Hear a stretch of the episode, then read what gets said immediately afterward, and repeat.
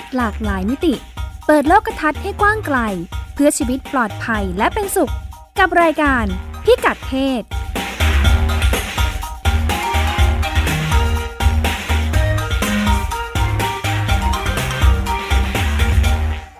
สวัสดีค่ะ ต้อนรับคุณผู้ฟังเข้าสู่รายการพิกัดเพศนะคะ กับดิฉันรัชดาธราภาคพบกับพงศธรสโรธนาวุฒิครับ ค่ะ ในช่วงกี่ปีที่ผ่านมา เรามีกระแสเรื่องมีทู ครับโด่งดังไปทั่ว Me Too โลกมีทูอืมแต่ว่าเขาบอกไม่ใช่ผู้หญิงทุกคนที่จะได้ประโยชน์จากกระแสมีทู ครับผมทำไมคือจึงเป็นผู้หญิเช่นตกนั้นขอบนั่นแหละเป็นผู้หญิงตกขอบอืมแสดงว่าครับมันไม่ได้เก็บผู้หญิงมาให้ทุกคนได้รับอืมการปกป้องคุ้มครองจากแนวคิดนี้ อ่า เรามาเริ่มกันที่มีทูซะหน่อย จริงๆทุกคนคงรู้แหละ ครับผม ประเด็นเรื่องมีทูเดี๋ยวเล่าย้อนไปก่อนค่ะอันี้เป็นเรื่องที่เกิดขึ้นที่อินเดียครับ มีรายงานที่อินเดีย อินเดียเป็นประเทศที่มีเคสแบบข่าว เรื่องลุมข่มขืนค่อนข้างบ่อย ค่ะ ยังมีอยู่ไหมอืมเมื่อเหมือนมันเงียบๆไปหรือเราไม่ได้ติดตาม หรือว่าคนไม่ค่อยยังมีอยู่แปลบ้างครับเป็นเคสเออ ยังมียังมีอยู่บ้าง แต่ว่าข่าวที่ใหญ่โตจริง ๆ แล้วแบบค่ะเกิดกระแส คนอินเดียออกมาประประท้วงออกมาแบบ เรียกร้องให้รัฐบาลรับผิดชอบแล้วเรียกร้องให้แบบมีการลงโทษรุนแรงต่อผู้ข่มขืนนะครับ เป็นเคสที่เกิดขึ้นเมื่อปี 2012 ก็คือ 8 ปีที่แล้วค่ะถ้าใครได้อ่านข่าวต่างประเทศอาจจะคุ้นๆที่ว่าเป็นข่าวที่ว่านักศึกษาแพทย์ผู้หญิงโดนลุมข่มขืนบนรถประจำทาง โดยผู้ชายประมาณ4-5คนค่ะอ่าแล้วตอนหลังถูกทำร้ายจนกระทั่งเสียชีวิต คนก็เลยออกมาประท้วงเรียกร้องให้มีตัดสินโทษประหารอะไรเงี้ยครับ พอมีประเด็นนี้ขึ้นมากระแสเรื่องการข่มขืนในประเทศอินเดียก็เหมือนจุดติดมาตลอดอะแต่ถามว่าอัตราการข่มขืนก็ยังมีอยู่นะ ไม่ใช่ว่ามันหายไป อืมแต่ว่าคนก็แบบเหมือนมี reaction ขึ้นมาละก็มีข่าวเนืองๆอย่างงู้นอย่างนี้ แต่ก็ยังมีแบบข่าวรุมข่มขืน ผู้หญิงถูกทำร้ายก็ยังมีอยู่ จนกระทั่งที่ว่ากระแส Me Too เริ่มเข้ามาในประเทศอินเดียครับ กระแส Me Too จริงๆเอาเอาที่จริงมันจุดติดในวงการฮอลลีวูดใช่ไหมของสหรัฐ คือออกมาแฉโปรดิวเซอร์ ออกมาแฉคนทำหนังว่าแบบมีล่วงละเมิดทางเพศอะไรอย่างนี้ ผู้หญิง ทีนี้ในอินเดียก็เหมือนกันครับผมโดยพวกนักแสดงหรือว่าคนทำงานในวงการการเมืองวงการสื่อ ภาพยนตร์บอลลีวูดอะก็ออกมาแฉออกมาเดินขบวนแบบว่าเออ ฉันก็ถูกทำแบบนี้แบบนี้เหมือนกัน อะออกมาเรียกร้องออกมาพูดคุยอะไรเงี้ยครับมีการเปิดโปงขึ้นลงขึ้นศาลอ่าเกิดขึ้นในที่ทำงานเป็นส่วนใหญ่นะครับ ก็จะฟ้องร้องเจ้านายฟ้องร้อง ผู้มีอำนาจอย่างนั้นแหละประมาณนั้น มีทูเนี่ยดิฉันคิดว่าเป็นความเป็นนวัตกรรมของมันคือ มันให้แนวคิดว่าอย่าลังเล เวลาอืมผู้หญิงให้ออกเจอประสบปัญหาเรื่องการถูกลวนลามละเมิดเนี่ย หลายกรณีอะมันจะเกิดความลังเลว่าเอ๊ะ ใช่หรือไม่ใช่บางทีใช่หรือไม่ใช่ใช่หรือไม่ใช่อ่าใช่อืมหรือไม่ใช่เขาตั้งใจหรือเปล่าฉันคิดมากไปไหมอันนี้กรณีที่เป็นการลวนลามที่ไม่ได้รุนแรงมากอะไรอย่างนี้ใช่ไหมคะอ่าอืมหรือครับถ้าผมแม้แต่ถูกกรณีที่เป็นเรื่องร้ายแรงถูกข่มขืนหรืออะไรต่ออะไรเนี่ย การจะออกมาร้องอืมเรียนเรียกร้องเนี่ยก็ไม่ใช่ง่ายอ่าเพราะว่าโดยทัศนคติอคติทางสังคมเนี่ยโดยอัตโนมัติเนาะนึกดูก็ได้ถ้าเราเอ่อได้ยินเรื่องพวกนี้เนี่ยทันที ที่ได้ยินว่าอืมมีเหตุแบบนี้เกิดขึ้น เราจะตั้งคำถามโดยอัตโนมัติ แล้วไปอยู่ที่ไหนอืมไปโดนที่ไหน เออ เรื่องมันเกิดขึ้นได้ยังไงแต่งตัว ไม่เหมาะสมอืมหรือเปล่า อยู่ในที่ไม่ปลอดภัยหรือเปล่าอืมเออในด้านกลับก็คือครับมันเหมือนอาการกล่าวโทษคนที่ประสบประสบเหตุเนาะว่าคุณไม่ดูแลประสตัวบเอเหงตุอ่า ไม่ดูแลใช่ตัวเองให้ปลอดภัย ซึ่งจริงๆ มันก็เหมือนเป็นหลายรณีมันไม่ใช่แบบนั้น อืมครับผม ก็เหมือนเป็นนวัตกรรมที่มาพร้อมกับยุคโซเชียลมีเดียด้วยแหละค่ะ ด้วยการที่แบบคนก็ออกมาแชร์เรื่องราวคนอื่นก็ออกมาแชร์แล้วก็เกิดความรู้สึกว่าอุ้ยเหมือนกันเลยอะไรแบบนี้ครับ ผมคิดว่าก็เป็นเหมือนการแบบค่ะจุดจุดจุดเอ่อเพิ่มกระแสแล้วก็เขาเรียกว่าเหมือนมีมีเพื่อนอะอ่ามีเพื่อนที่แบบก็เจอเรื่องเดียวกัน คุยด้วยกันได้อ่าอาจจะช่วยพากันแบบปรึกษาเรื่องคดีฟ้องร้องทำยังไงค่ะก็มีส่วน เป็นตัวแปรสำคัญทีเดียวทีนี้ถ้าไม่มีโซเชียลแบบนี้เป็นเนี่ตัยวฉันว่ากระแสเกิดยาก ครับผมค่ะทีนี้ครับผม กลายแต่ที่อินเดียเนี่ย เราต้องอย่าลืมว่าอินเดียเป็นประเทศกำลังพัฒนา แล้วก็ตัวเลขอัตราการ ผู้หญิงยากจนเนี่ยค่อนข้างเยอะอืมเพราะฉะนั้นเขาเลยบอกว่าผู้หญิงที่ตกขบวนมีทูเนี่ย เอาเข้าจริงแล้วในอินเดียมีถึง 95เปอร์เซ็นที่เป็นผู้หญิงไว้ทำงานไม่ตกกับหมดเพราะเลยว่านะผู้เหลือห้าเปอร์เซ็นเท่านั้นตกกับที่ได้ประโยชน์ค่ะอะเขาบอกว่าเพราะว่าห้าห้าเปอร์เซ็นครับเป็นผู้หญิงทำงานในระบบครับ อ่า ก็คือมี formal sector อ่ามีแบบจดทะบงทะเบียนได้รับถ้าเป็นเมืองไทยก็คือมีประกันสังคมคุ้มครองอะไรประมาณนี้ ในอินเดีย 95%คือผู้หญิงนอกระบบค่ะ อย่างเช่นพี่เลี้ยงเด็กทำอาหารเออเป็นแม่ครัวแม่บ้าน คนงานก่อสร้างอะไรพวกนี้ทั้งหลายทั้งหลายทั้งปวงทำงานในโรงงาน หรือว่าแรงงานในภาคการเกษตรเอ่อถ้าเป็นเกษตรกรหรืออะไรก็ตามนะครับ คือมันเกือบทั้งประเทศอะพูดง่ายค่ะๆ95เปอร์เซ็นเนี่ย ไม่ถึงเข้าไม่ถึงมีทูมีตูช่วยเลยไม่ได้อืมคือคือเหมืแกอนบกัอบกว่าเข้าไม่ถึงออนไลน์ด้วยเนาะถ้าบอกว่าออนไลน์เป็นปัจเข้าจัไม่ยถึงสำคัญหนึ่งเนี่ย ก็ด้วยแล้วก็เขาเชื่อว่าเอาเขาเออเชื่อว่ากระบวนการยุติธรรมไม่น่าจะมาปกป้องผู้หญิงยากจนแบบตัวเอง คือคิดอืมไปค่ะคือตัวเองคิดเองว่า กระบวนการยุติธรรมไม่ไม่น่าจะมาถึงพวกเธอครับ อันนี้เป็นรายงานของ Human Rights Watch ครับ เขาบอกว่าผู้หญิงอินเดียที่ยากจนวันณะต่ำ เวลาถูกล่วงละเมิดทางเพศหรือถูกข่มขืนนะครับ จะไปแจ้งความไม่ได้ละ อืม เพราะสังคมจะมองว่าเป็นฝ่ายผิดใช่ยังมีการโทษกล่าวโทษเหยื่ออยู่ แล้วก็ถ้าไปฟ้องร้องเจ้านายก็จะไล่ออก อืม วิธีที่ดีที่สุดคือ ก็คือเงียบๆเข้าไปเงียบๆไปไม่ต้องพูดอะไร ค่ะ ครับเงียบๆไป เอ่อยิ่ง ถ้ายากจนมากๆก็ต้องออกมาทำงานเร็วออกจากโรงเรียนเร็วอย่างเงี้ยครับ ครอบครัวก็จะช่วยปกปิดถ้าสมมติลูกสาวเกิดถูกล่วงละเมิดทางเพศเพราะว่ากลัวมีปัญหา ไม่อยากมีปัญหากับ ไม่อยากให้ลูกมีปัญหากับที่ทำงาน ไม่อยากให้ลูกโดนไล่ออกอย่างนี้ครับ ไปแจ้งตำรวจก็ไม่อยากจะแจ้ง เพราะว่าคิดว่าตำรวจไม่รับเรื่องหรอก อาจจะเพราะว่าอาจจะดูถูกด้วยซ้ำว่าเนี่ยไปทำอะไรมาไม่ดีหรือเปล่าหรือว่าไปแต่งตัวอย่างงู้นอย่างนี้คือก็ยังมีการโทษเหยื่ออยู่ ครอบครัวก็เลยไม่อยากจะแจ้งตำรวจ อืมค่ะเป็นฝ่ายปกปิดไม่อยากให้ไม่พยายามไม่ให้รู้ว่ามันเกิดอะไรขึ้น เอาเข้าจริงแล้วก็คล้ายๆบ้านเราอยู่เหมือนกันที่ว่าเหยื่อไม่อยากไปแจ้งความเพราะไม่อยากเจอเรื่องยุ่งยากค่ะ ครับ ผม ทีนี้อินเดียมันมีกฎหมายฉบับหนึ่งครับ เรียกว่ากฎหมายป้องกันและปราบปรามอาชญากรรมความรุนแรงทางเพศในที่ทำงานค่ะอะเกิดเกิดขึ้นเมื่อหลังจากเคสที่เล่าให้ฟังตอนแรกว่าเป็นเคสนักศึกษาถูกข่มขืน มันก็เลยมีกฎหมายนี้ออกมา ในในหนึ่งปีถัดไปก็คือปี 2013 ครับนะกฎหมายนี้ชื่อว่า POS Act อะไรเนี่ยแหละ ย่อมาจากสักอย่างหนึ่งมาย่อมาจาก Prevention Sexual Harassment ครับผม กฎหมายบอกว่ารัฐบาลท้องถิ่นนะครับ ต้องตั้งคณะกรรมการร้องเรียนเรื่อง อืม อย่างน้อยสิบคนในคณะกรรมการนะครับ แล้วก็ต้องมีผู้เชี่ยวชาญเรื่องการล่วงละเมิดทางเพศด้วยนั่งเป็นหนึ่งในคณะกรรมการ คณะกรรมการนี้จะทำหน้าที่รวบรวมข้อมูล แล้วก็ยื่นฟ้องต่อศาลให้เหยื่อ เรียกร้องค่าเสียหายปรับบทลงโทษ มีเสียค่าปรับหรืออะไรก็ว่ากันไปแล้วแต่เคส by เคสขึ้นมาว่าจะให้เสียค่าปรับหรือจะทำอะไรก็ได้ แต่ เอาเข้าจริงแล้วตัวเลขของรายงานตัวเลขรายงานของ Human Rights Watch บอกว่าเออในในในในพื้นที่ต่างจังหวัดเนี่ยครับของอินเดียมีคณะกรรมการแค่สามสิบเปอร์เซ็นเท่านั้นเองพูดง่าย ๆ คือ ในท้องถิ่นนะครับสิบที่มีแค่สามที่เท่านั้นที่มีคณะกรรมการช่วยเหลือ อืม เพราะว่ารัฐบาลไม่ได้ให้งบให้เงินอะไรเพิ่มเลยพอมีกฎหมายฉบับนี้ขึ้นมา ก็เลยแล้วแต่ท้องถิ่นว่าท้องถิ่นนี้จะตั้งหรือเปล่า ท้องถิ่นนี้จะไม่ตั้งหรือเปล่าก็คือ แล้วแต่อำนาจของฝ่ายท้องถิ่นเลยขึ้นมา อืม ประมาณนี้ครับ แล้วก็กลายเป็นว่าคนผู้หญิงในท้องถิ่นเองก็ไม่ค่อยอยากไปเข้าหาคณะกรรมการด้วย คือสมมติตัวเองถูกล่วงละเมิดทางเพศขึ้นมาก็ รู้สึกว่าไม่อยากเสียเวลาไปเป็นปีๆครับ เพื่อไปเรียกร้องเพื่อไปร้องเรียนข้อกฎเอ่อร้องเรียนว่าตัวเองถูกล่วงละเมิดหรือถูกทำอะไรขึ้นมาเพราะคิดว่าเราเองเราอะต้องหาเช้ากินข้ามอืม ไม่มีเวลาไปเรียกร้องหรอก ก็เลยกลายเป็นว่าตัวเลข ที่เวลาสมมติมีรายงานเก็บข้อมูลขึ้นมาว่าผู้หญิงที่ถูกล่วงละเมิดทางเพศในที่ทำงานมีกี่คน ส่วนใหญ่บริษัทก็จะแจ้งว่ามีศูนย์คน ไม่เคยมีหรอกเคสแบบนี้เกิดขึ้น แต่เอาข้าจริงแล้วมันไม่ได้เกิดขึ้นเพราะว่ามันไม่มีแต่คือมีแต่มันไม่ไม่ไม่ไปรายงานมากกว่า แล้วก็ตัวเลขจริง ๆ แล้ว คือก็ยังไม่มีตัวเลขชัดเจนว่ามีผู้หญิงที่ถูกข่มขืนในอินเดียกี่คนกันแน่ครับผมก็เลยเป็นปัญหาว่าตกลงแล้วเป็นยังไงในบ้านเราก็ในแง่ของที่ทำงาน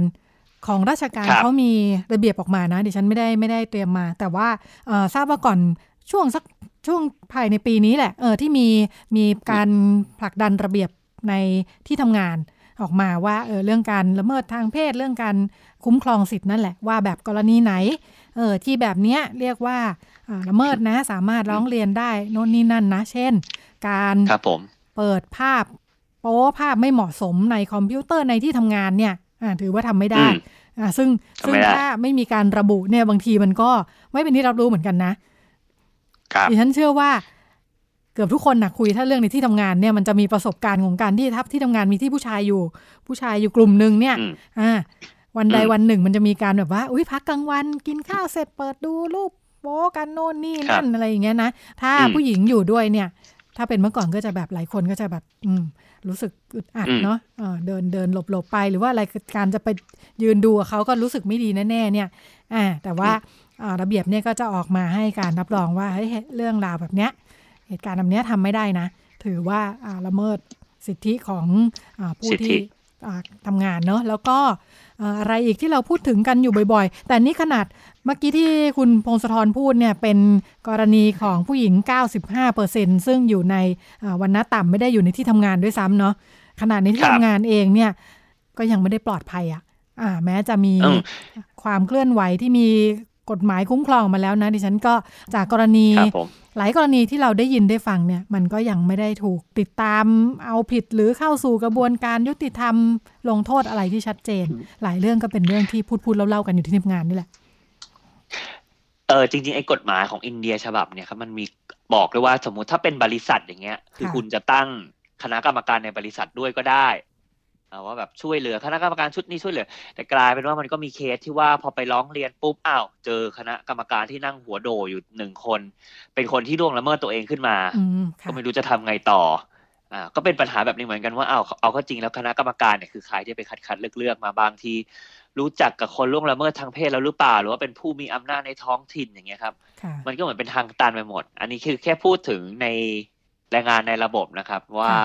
ก็ยังมีอุปสรรคขนาดนี้เลยแล้วถ้าเป็นนอกระบบที่ว่าอยู่นอกเหนือการคุ้มครองทางกฎหมาย อย่างเช่นไม่มีกฎหมายสวัสดิการหรือว่าไม่มีนู่นนั่นนี่ให้เนี่ยครับเหมือนก็แบบยิ่งไม่มีอะไรมาเป็นเครื่องมือรับประกันความปลอดภัย หรือว่าเครื่องมือรับประกันการทำงานที่ให้ทำงานต่อได้เลย ก็เลยกลายเป็นว่าไม่ไป ไม่ไปไม่ไปร้องเรียนต่อค่ะเออการอยู่ในองค์อย่างกรในสถาบันมันก็ดูแลกันได้ ง่ายขึ้นมันก็ะดูแลกันได้ค่ะค่ะ อันนี้นึกถึงของที่เพื่อน อันนี้เพื่อนตัวเองเหมือนกันครับ ผม เอ่อเป็นทำงานบริษัทนี่แหละ แล้วก็มีปัญหาว่าเจ้านายครับ ชอบส่งชอบทักมาตอนดึกดึกดื่นดื่นๆส่งข้อความมา อืม ก็เลยไม่รู้ว่าจะทำยังไงดีทำอืมก็เลยไม่รู้ว่าจะต้องทำยังไงปฏิบัติตัวยังไงกับเจ้านาย คือ ก็ไม่อยาก ให้เป็นเรื่องใหญ่โตนะครับคืออันนี้คืเพื่ออนเจ้าเล่านาให้ยฟัเขางไม่ได้สั่งงานใช่ไหมไม่ได้คือคุยเรื่องงาน คือชวนคือชวนคุยนอกเรื่องแล้วก็ทำทีว่าจะไปส่งที่บ้านบ่อยครั้งค่ะครับเออตัวเองก็เลยคิดว่ารู้สึกอึดอัดกับเจ้านายว่าทำไมต้องมาตอแย เพื่อนค่ะอันนี้เพื่อนเล่าให้ฟังนะครับ แล้วก็รู้สึกว่าทำไมต้องมีต้องมาแบบนู่นนั่นนี่ชวนคุยอย่างงู้นอย่างนี้ แล้วก็เปิดดูพยายามแบบอยากไปส่งที่บ้านจังเลยครับ สุดท้ายแล้วตัวเพื่อนเนี่ยครับก็เลยเลือกที่ว่าย้ายแผนกอืมเพอคิดว่าถ้ากลัวว่าคือในบริษัทมีช่องทางร้องเรียนก็จริง แต่ว่ารู้สึกว่าหลักฐานยังอ่อนเกินไป ที่จะไปให้ร้องเรียนขึ้นมา แล้วก็กลัวว่าน่าจะมีปัญหากับบริษัท กับค่ะเจ้านายคนนี้แหละเพราะยังต้องทำงานกับเขาต่อค่ะครับก็เลยใช้วิธีแบบนี้ไป หรือบางทีมันมีความคลุมเครือไม่ชัดเจนอยู่ด้วยเนาะดิฉันคิดว่าเราก็ไม่ได้ถูกเตรียมตัวกันว่าเอ๊ะถ้ากรณีเจอแบบนี้แบบนี้แบบนี้เออ ไม่ต้องระเบียบบริษัทแล้วถ้ามันอยู่มีมีความรู้อยู่ ทั้งในการเรียนการสอนอะไรก็ตามเนาะว่าเออกรณีไหนที่เราจะเริ่มรู้สึกว่าเออต้องทำอะไรสักอย่าง หรือแบบไหนไม่ควรทำหรือทำอะไรได้บ้างอะไรอย่างนี้นะคะ ของบ้านเราที่คุณพงศธรชวนคุยเมื่อกี้ของบ้านเราได้อันนี้ส่งอะไรจากมีทูบ้าง ก็เออ เห็นการเคลื่อนไหวอยู่เนาะก็มีการออกมาเคลื่อนไหวกันใช้แนวคิดนี้ที่จะออกมาส่งเสียงถ้าเกิดกรณีปัญหา แล้วก็อย่างในช่วงที่ผ่านมาที่มันก็เป็นการสะสมมาเรื่อยๆ แหละ ถ้าเราอยู่ในในก็ยังอยู่ในกลุ่มออนไลน์เนาะเราก็จะเห็นการเคลื่อนไหวของกลุ่มนักศึกษาบ้าง นักศึกษาน่ะชัดเจนสุด ถ้ามีกรณีแบบนี้เนาะอ่าแล้วก็อ่าองค์กรอ่าที่ทำงานเรื่องการปกป้องคุ้มครองสิทธิผู้หญิง แล้วก็ในการชุมนุมทางการเมืองที่ผ่านมาเนี่ยถ้าเอ่อไปติดตามเนี่ยก็จะเห็นว่าบางครั้งเนี่ยอ่ามันมีการจัดเพื่อสื่อสารประเด็นนี้ด้วยเนอะนอกเหนือจากเอ่อข้อเรียกร้องทางการเมือง หลัก 3 ข้อแล้วเนี่ยก็จะมีการชุมนุมเช่นของกลุ่มที่ทำงานเรื่องสิทธิทางเพศเนาะอ่าอย่างของที่ผ่านมาเนี่ยก็จะมีครั้งที่กลุ่มเสรีเทย plus ใช่ไหมคะ แล้วก็กลุ่ม LGBT ต่างๆ ที่เพิ่มข้อเรียกร้องขึ้นมา จากข้อเรียกร้องหลัก 3 ข้อทางการเมืองเนี่ยเช่น สังคมไทยและกระบวนการประชาธิปไตยต้องยกระดับมาตรฐานจริยธรรม โดยเฉพาะเรื่องเพศเนาะต้องช่วยกันมีการเตรียมการตรวจสอบป้องกันการละเมิดทางเพศ แล้วก็ในการปราศัยเนี่ยในการจัดกิจกรรมต่างๆเนี่ยต้องระมัดระวังที่จะไม่มีคำพูดที่ลดทอนคุณค่าทางเพศอ่าอันนี้เรียกร้องทั้งกับสังคม แล้วก็หันมาเรียกร้องจริงๆ เรียกร้องใกล้ๆตัวด้วยเนาะะว่าในการชุมนุมเนี่ยต้องมีการระมัดระวังเรื่องนี้ถ้าการชุมนุมเรียกร้องอยู่บนฐานของสิทธิและประชาธิปไตยเนาะเรื่องพวกนี้ก็จะต้องไม่ถูกมองข้ามอ่าหรือว่ามีข้อเรียกร้องอีกข้อหนึ่งที่บอกว่าการชุมนุมทางการเมืองเนี่ยสัดส่วนเรื่องเพศของคนที่ขึ้นปลาใสเนี่ยควรจะ มีความชัดเจนด้วยว่ามีความเท่าเทียมกันหรือเปล่า ก็จะมีที่ผ่านมามีการตั้งข้อสังเกตกันบอกว่าทำไมทุกคนที่ขึ้นไปผู้ชายเต็มไปหมดนะฮะผู้หญิงน้อยมาก ก็เป็นเรื่องที่เห็นการเคลื่อนไหวในไทย แล้วก็คนที่สื่อสารประเด็นนี้เองก็ที่เราติดตามกันอยู่เขาก็จะอ๋อรู้สึกดีเหมือนกันเนาะคือนอกจากเดิมที่ผ่านมาก็พูดกันอยู่นิดๆหน่อยๆเนี่ย พอนัดชุมนุมกันขึ้นมาเนี่ยมันทำให้เห็นว่ามีคนเข้าร่วมในประเด็นเฉพาะแบบนี้ กลุ่มใหญ่ทีเดียวก็เป็นตัวแทนของ น่าจะเป็นตัวแทนที่สะท้อนความตื่นตัวของเรื่องนี้ในบ้านเราได้พอสมควรนะคะ This is Thai PBS podcast View the world via the voice มาดูอีกประเด็นหนึ่งจากที่เราพูดคุยกันเรื่อยๆ เนาะกระแสแรงๆ ของซีรีส์วายเนี่ย ซีรีส์วายไม่ได้ทำให้สังคมไทยเข้าใจเรื่องเกย์ อืมอันนี้เป็นประเด็นที่ไปเจอมานะ ครับ เป็นการสื่อสารหลักของประเด็นนี้ผ่านงานวิจัยน่าสนใจทีเดียว เป็นวิทยานิพนธ์เป็นยโทนะคะ ของคณะนิเทศศาสตร์ และนวัตกรรมการจัดการที่นิด้านะคะสถาบันพัฒนาบริหารศาสตร์ เสร็จปีนี้เลยคุณมงคลทรข้อมูลใหม่สดมาก อืมหัวข้อวิชาการหน่อยคือใช้ชื่อว่าการประกอบสร้างตัวละครชายรักชายในซีรีส์วายอืมไม่ใช่ ไม่ใช่หน่อย วิชาการมากทีเดียวนะ หมายถึงอะไร คือ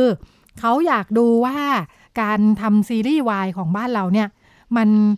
คือเออถามถึงแรงบันดาลใจว่าทำไมทำเรื่องนี้เขาบอกว่าพอดูแล้วทำไมมันรู้สึกพล็อตมันซ้ำๆวนๆเนาะเออวนๆน่ะวนๆน่ะ เหมือนกับว่าเออด้านหนึ่งก็รู้สึกว่าเอ้ยสังคมไทยเปิดพื้นที่มากขึ้นสำหรับการพูดเรื่องความหลากหลายทางเพศ บนพื้นที่ในในจอโทรทัศน์อะไรต่ออะไรเนาะแต่ว่าดูไปแล้วทำไมพล็อตมันคล้ายๆ ซ้ำๆกันไปหมด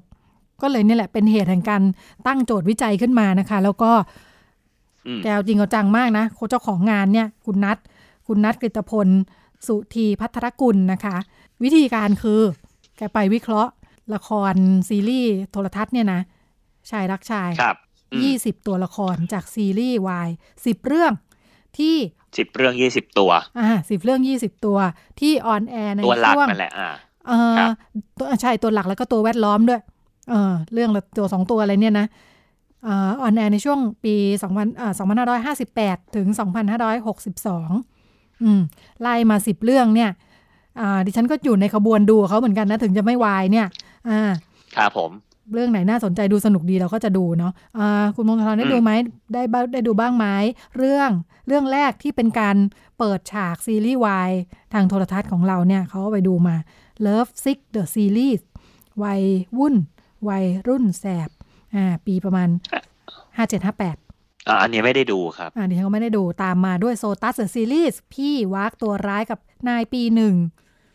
ไม่ได้ดูเหมือนกันไม่ได้ดูเหมือนกันแต่ดูแต่ดู trailer ดู trailer รู้รู้ว่านักแสดงคือใครครับห้าเก้าหกศูนย์หกหนึ่งเนาะเล่นยาวหน่อย ดิฉันต้องมาดูเอาท้ายๆแล้วเนี่ยเขามีหลายเรื่อง แต่มาดูชื่อที่ดิฉันเคยดูเนี่ยเขามาเชงเม้งข้างๆ หลุมผมครับ ก็รู้จักแต่ว่าไม่ได้ดูเอออันนี้คือได้ยินชื่อแหละครับ ดูแต่ไม่จบ ดูไปช่วงหนึ่งแล้วก็เออลืมก็หายไปนะฮะ แล้วก็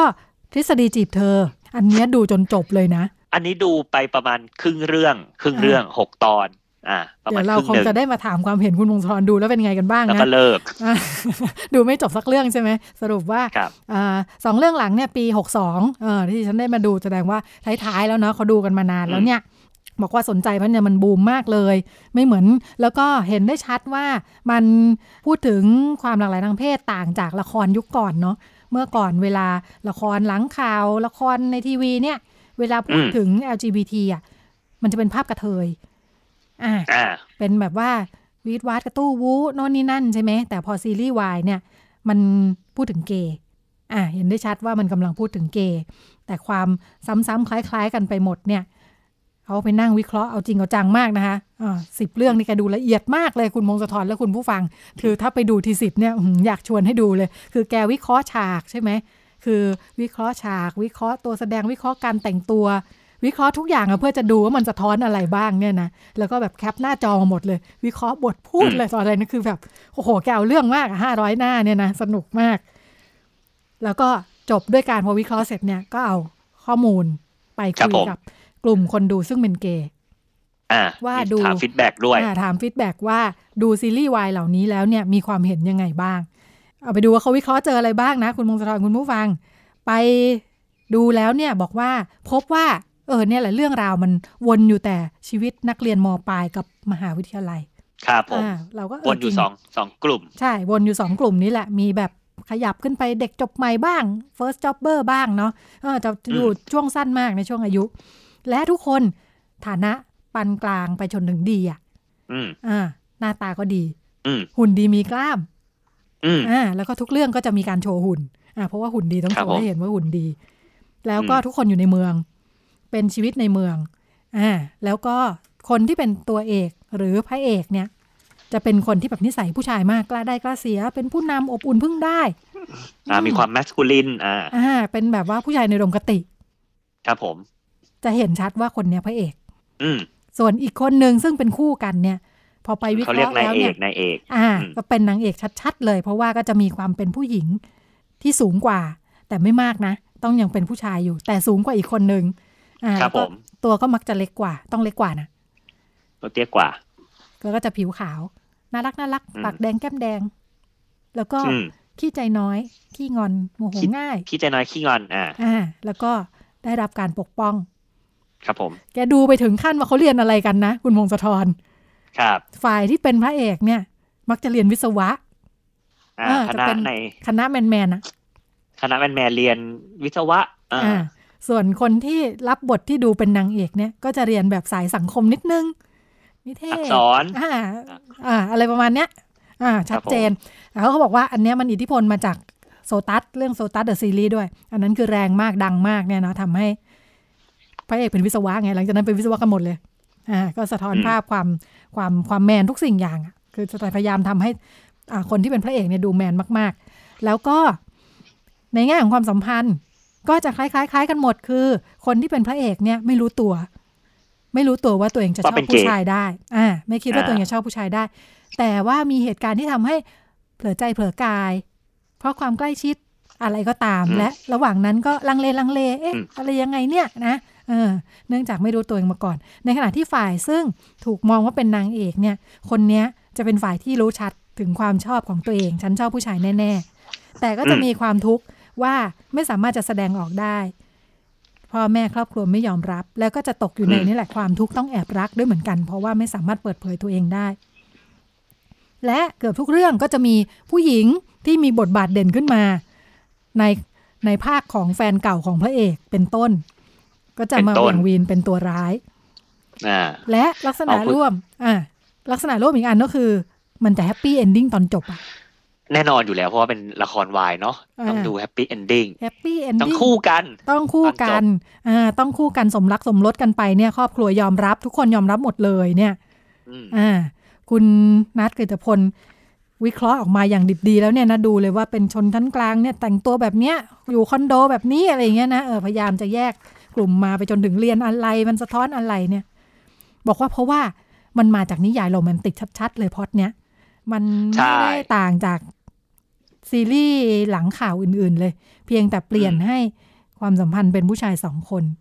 แล้วก็คนหนึ่งก็เป็นตัวแทนของพระเอก คนก็เป็นตัวแทนของนางเอกชัดเจนมาก พอไปดูเบื้องหลังการถ่ายทำเบื้องหลังที่มาของนวนิยายเหล่านี้เนี่ยนะ มันจะเป็นนิยายครัมาบก่อนผมที่จะมาเป็นซีรีส์โทรทัศน์ ก็คือนักเขียนส่วนใหญ่เป็นผู้หญิง เกือบทั้งหมดเป็นผู้หญิงอืมเกือบทั้งหมดเป็นผู้หญิง เกือบทั้งหมดเป็นผู้หญิง แล้วก็เป็นผู้หญิงรุ่นใหม่ คนเขียนวายเนี่ย พอเป็นรุ่นใหม่เนี่ยแกก็จะอยู่ประมาณมัธยมปลายมมหาวิทยาลัยนี่แหละ เป็นเด็กๆที่เขียนลงในเว็บไซต์ แล้วพอได้รับครับความผมนิยมจึงถูกทำรวมเล่มเป็นนิยายบ้าง อ่า เป็นหนังสือนิยายวายมาเป็นภาพยนตร์อืมทำให้เนี่ยแหละ แกก็บอกเป็นคำตอบของการที่ทำไมเรื่องมันวนๆอยู่มหาลัยมปลายเพราะว่าคนเขียนน่ะ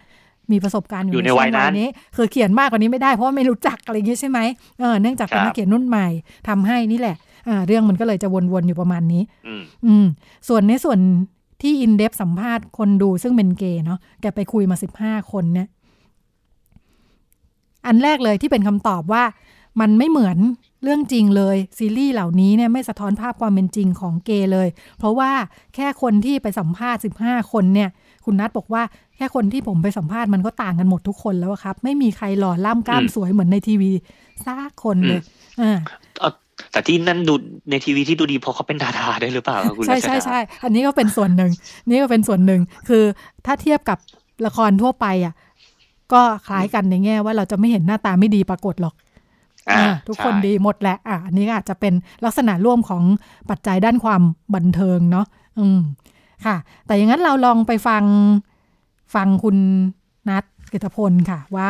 แล้วมันน่าจะมีผลยังไงบ้างเนาะขั้นกูกันเยอะครับผม แต่ว่าถ้าเป็นเรื่องซีรีส์วายเรื่องอื่น ๆ เนี่ยเขาเขาก็จะไม่ดูแล้วก็จะให้เหตุผลว่ามันไม่ตรงกับความเป็นจริง สิ่งหนึ่งที่เห็นได้ชัดคือ คือคือ คือด้วยความที่มันเป็นซีรีส์นอกจากที่ว่ามันจะเอาความสัมพันธ์ชายหญิงมาครอบทับอะครับ คือมันต้องทำให้ดูง่ายว่าแบบว่าใครทำหน้าที่ลุกหรือรับ เพราะฉะนั้นเขาก็เลยกำหนดบทบาททางเพศมาเลย ซึ่งในความเป็นจริงแล้วอะมันไม่ได้เป็นแบบนั้นเสมอไปครับ ผมเพราะว่ามันยังมีกลุ่มชายรักชายที่เป็นโบสคือแบบว่าเป็นไปเป็นทางลุกและรับได้ ไม่ได้แล้วความเป็นจริงก็คือ มันมีความลื่นไหลทางเพศอยู่อะครับซึ่งเขาก็รู้สึกว่าไม่ตรงเนี้ยไม่ตรง แล้วในขณะเดียวกันนะครับ พอมีแปลรักฉันด้วยใจเธอเข้ามาครับ ที่เป็นซีรีส์บีบีพิวกินนะครับเอ้ยพีพีบิวกินนะครับ ที่ตอนนี้กำลังฉายอยู่เนี่ย อันนี้ก็จะมีประเด็นขึ้นมาว่าทั้งสาววายเองและกลุ่มชายรักชายเองอะก็จะมองว่าตัวตัวที่เป็นนายเอกอะมีลักษณะที่สาวเกินเกินไป ก็จะทำให้เห็นว่ากลุ่มชายรักชาย ก็จะย้อนกลับไปว่ากลุ่มชายรักชายเองก็ไม่ไม่พอใจเอ้ไม่ก็ยังให้คุณค่ากับความเป็นชายมากอยู่ดีอะครับผมแล้วก็ถ้ามองในเรื่องความสาวของตัวละครชายรักชาย ก็มักจะไม่ได้เป็นตัวเอกก็มักจะเป็นแบบตัวตลกเหมือนกับที่ภาพยนตร์หลาย ๆ เรื่องเคยให้เคยสร้างให้กลุ่มเหล่านี้เป็นตัวตลกบ้าผู้ชายเหมือนเดิมครับ ผม เพราะฉะนั้นก็สรุปได้ว่า กลุ่มชายรักชายอะคิดว่าซีรีส์วายไม่ตรงกับ ไม่ตรงกับภาพความเป็นจริงของในตัวละครอย่างชัดเจนครับ ผมรวมไปถึงว่าจะเห็นได้ว่าซีรีส์วายอะมันมันมันมันจบแบบดีทุกเรื่องอะ กลุ่มชายรักชายเองก็บอกว่า เนี่ยซีรีส์วายเอ้ยชีวิตจริงอะมันก็ไม่ได้ทุกคนก็ไม่ได้สมหวังในความรักแบบนั้นกันหมด ไม่มีใครกล้าเปิดตัวกับตัวละครในเรื่องหรือคนรอบข้างเหมือนกับซีเหมือนกับที่ซีรีส์วายทำ ถึงแม้ว่าจะบอกว่าสังคมไทยยอมรับและเปิดกว้างมากขึ้นอะ แต่ก็แต่มันก็ยังมีแบบคนที่หัวโบราณอยู่ที่แบบว่าไม่สามารถเปิดตัวได้จริง ๆ ไม่มีการยอมรับเลย ซึ่งส่วนใหญ่ก็มาจะเป็นคนคนในบ้านนะครับ ซึ่งก็เลยผมก็ถามต่อว่าอ้าวแล้วถ้าอย่างเงี้ยดูซีรีส์วายแล้วอะอยากจะทำให้ลุกขึ้นมาเปิดตัวเหมือนตัวละครไหมเขาก็บอกว่าไม่หรอกเพราะว่าในบริบทของ ของตัวเขาเองอะถ้าเขาไม่ได้รู้สึกปลอดภัย ที่จะเปิดตัวหรือว่า รู้ว่าคนที่จะไปเปิดตัวด้วยเนี่ย ยอมรับยอมรับกับสิ่งที่เขาเป็นได้เขาก็จะไม่เปิดตัวต่อให้มีซีรีส์วายอีกร้อยเรื่องที่ทุกคนเปิดตัวหมดเขาก็จะไม่ทำแบบนั้นอยู่แล้วครับนอกจากคุณนัทแกก็ไปรีวิวมาเยอะมากนะ คือแกทำทั้งเชิงประวัติศาสตร์สังคม คือเหมือนแบบว่าเรื่องบันเทิง entertainment LGBT เนี่ยรวมอยู่ที่นี่เลยอะคือหน้ารวมเล่มมากนะคะ มีแบบไปค้นประวัติศาสตร์อะไรต่ออะไรมาหมด พบว่า เรื่องราวที่พูดถึงชายรักชายในบันเทิงไทยเนี่ยมีมาตั้งแต่ 2510 เลยนะ คุณมงคลธรคุณผู้ฟังอาตอนนั้นเนี่ยรูปแบบมันเป็นวรรณกรรมอ่าก่อนจะพัฒนาเป็นละครทีวีโทรทัศน์ต่างๆ ภาพยนตร์นะคะ แล้วก็อย่างที่บอกว่าจะพูดถึงกระเทยอะ่ะเออมันก็จะเป็นมุมมองอคติที่ทำให้ภาพออกมาเป็นเรื่องการเสียดสี คนกลุ่มนี้ต้องตุ้งติ้งอ่อนแอนบ้ากามเนาะคนที่เล่นมีทั้งที่เป็นกระเทยจริง แล้วก็นักแสดงชายที่มาเล่น บทนี้ แล้วก็มักจะเป็นนักแสดงตลกอืมอืมจนกระทั่งปี 40 ปี 40 ซึ่งเป็นช่วงที่เอ่อทาง WHO ใช่ไหมคะ เริ่มมีการรับรองว่าเอ้ยการเป็น LGBT เนี่ยไม่ใช่ความผิดปกติอ่าหลังจากนั้นบอกว่าเริ่มมีการขยับที่สะท้อนความเปลี่ยนแปลงมุมมองในสื่อบันเทิงเนาะอืม แต่ก็ยังยังไหลๆมาอยู่อะค่ะ บอกว่าเนี่ยแหละ ปี 2541 เราเริ่มมีสตรีเหล็กนะ ละครสสองตรีปีเหล็กอ่าอ่า ภาพยนตร์เป็นภาพยนตร์2543เนี่ยสตรีเหล็กอ่าซึ่งเหมือนอืมกับพูดถึงในมุมที่แตกต่างไปจากเดิมเนาะไม่ใช่แค่อืมไม่ใช่แค่ตัวประกอบตัวตลกอย่างเดียว แต่ว่าเป็นตัวหลักของเรื่อง แล้วก็อธิบายในแง่มุมที่น่าสนใจ แล้วก็เนี่ยแหละครับเรื่อผงมอะไรต่ออะไรอีกเยอะเลย ก็เลยคุยกับคุณนัทต่ออีกค่ะว่า หลังจากเจอผลว่ามันเป็นอย่างที่ว่าเนี่ยนะเจอความไม่ตรงกับความเป็นจริงที่ว่าเนี่ย แล้วมันส่งผลยังไงบ้างหรือเปล่ากับ ครับ ความเข้าใจ ต่อความหลากหลายทางเพศของสังคมไทยค่ะ มันก็กระทบนะครับ คือว่าคนส่วนคือว่าผู้หญิงคนที่ดูซีรีส์วายอะเขาก็จะเข้าใจไปแบบนั้นว่าว่าว่ากลุ่มชายรักชายจริงๆอะก็ก็มีลักษณะเหมือนในซีรีส์วายคือแบบว่า คือมันหนักถึงขนาดบางเรื่องอะครับไม่เรียกว่าไม่เรียกตัวละคือผมถึงเรียกว่าเป็นตัวละครชายรักชาย ไม่ได้ใช้คำว่าเกย์เพราะว่า กลุ่มสาววายบางคนอะเขาก็นิยามว่าตัวละครเหล่านี้ไม่ใช่เกย์แต่เป็นแค่ผู้ชายที่รักมารักกับผู้ชายด้วยกันอีกทีครับคือแบบเป็นผู้ชายแท้ๆเลยนะมันก็ชอบจะมีประโยคแบบว่า ตัวละครชอบพูดว่า เอ้ยเนี่ย กูไม่ได้เป็นเกย์กูเป็นผู้ชายนะ แต่ว่าแค่แบบว่ากูรักกับผู้ชายคนนี้ได้แค่คนเดียวคือแบบเป็นเหมือน special one นะครับ ซึ่งมันผิดไปหมดนะครับ คือการที่คุณจะบอกว่าคุณเป็นชายแท้ แต่แค่คุณมารักกับผู้ชายด้วยกันอะ มันก็คือ ไม่ใช่นิยามของคำว่าสเตรทหรือชายแท้แล้วอย่างเงี้ยครับอ๋อแล้วก็กลุ่มชายรักชายส่วนใหญ่เขาก็จะบอกว่าซีรีส์วายพวกนี้สร้างขึ้นมาเพื่อให้คนดูจิ้นฟิน แล้วก็เป็นเหตุผลทางการตลาดนะครับ ยิ่งมีเยอะขึ้นมาเนี่ยมันก็ไม่ได้ช่วยให้คนเข้าใจมากขึ้น แต่มันแค่เป็นการต้องการแบ่งส่วนแบ่งทางการตลาดจากจากกลุ่มสาววายที่แบบว่ามีกำลังซื้อสูงนะครับ จนสามารถไปจัดแฟนมีตได้ทั้งในและต่างประเทศรวมถึงหลังๆ เริ่มมีแบบสินค้าที่เกี่ยวกับซีรีส์ออกมาเยอะมากขึ้นครับ เท่านั้นเอง คือเขาก็ไม่ได้ต้องการที่จะแบบว่าเฮ้ยสนับสนุนหรือว่าสร้างสร้างการตระหนักรู้ถึงความเป็นกลุ่มชายรักชายที่แท้จริงให้กับสังคมครับ มันก็เลยทำให้ผมได้ข้อสรุปอีกอันหนึ่งที่ว่าซีรีส์วายกับซีรีส์เกย์มันแตกต่างกันอยู่ครับผมซีรีส์วายก็คือจะเป็นซีรีส์พวกนี้ที่มาจากอาจจะมาจากนวนิยายบ้าง หรือว่าสร้างส่วนใหญ่เนี่ยสร้างขึ้นมาเพื่อความ จิ้นจิ้นฟินฟินให้กับผู้หญิง โดยไม่ได้สร้างความตระหนักรู้มากขึ้นให้กับการเป็นกลุ่มชายรักชายในสังคม แต่ขณะที่ซีรีส์เกย์หรือซีรีส์ LGBT ต่างๆ เนี่ยเขาก็จะมีความสร้างความตระหนักรู้ แล้วก็นำเสนอในมุมมองของที่เป็นชายรักชายจริงๆอะครับ อย่างเช่น Gay OK Bangkok หรือว่าอย่างเช่น T Will Be Free ครับผม ก็ทำให้พบว่าจากที่คุณนัดไปคุยเนาะก็คืออืมคนที่ ดูซีรีส์วายเนี่ยก็คือสาววายจริง ๆอะอืม ผู้หญิงจริงซีรีส์วายไม่ใช่ซีรีส์เกย์อย่างแน่นอนอ่าเพราะครัเนื่บองจากผมพอคนที่เป็นเกย์เนี่ยดูแล้วก็จะรู้สึกว่าเฮ้ยมันไม่ใช่อะ ดูแล้วนั่งเถียงตลอดเวลาเนี่ย เพราะฉะนั้นจะไม่ดูๆครับ อ่า ว่ามันแบบอืมไม่ใช่แบบนี้ไม่ใช่แบบนี้นะของจริงไม่ใช่แบบนี้เนี่ยอ่าก็เลยน่าสนใจก่อนหน้านี้ก็มีคำถามกันแบบนี้แหละว่าเอ๊ะเขาสร้างขึ้นมาแล้วมันยังไงเนาะกลุ่มเป้าหมาย เป็นใครเป็นใครเนี่ยแตกต่างกันยังไง แล้วก็คุณนัททิ้งท้ายไว้น่าสนใจค่ะ บอกว่าอย่างไรก็ดี เนื่องจากการหาข้อมูลของคุณนัทก็คือแบบนี้แหละ ไปดูซีรีส์วายมา 10 เรื่อง แล้วก็ไปสัมภาษณ์กลุ่มเกย์ที่ดูซีรีส์สิบห้าคนเนาะ แกก็บอกประเด็นที่น่าจะติดตามต่อเนี่ย ซึ่งพอเราเอ่อดูงานออกมาแบบนี้แล้วเนี่ย สิ่งที่เราตั้งคำถามต่อก็คือ จริง ๆ แล้วสาววายคิดยังไง ดูแล้วคิดยังไงน่าสนใจ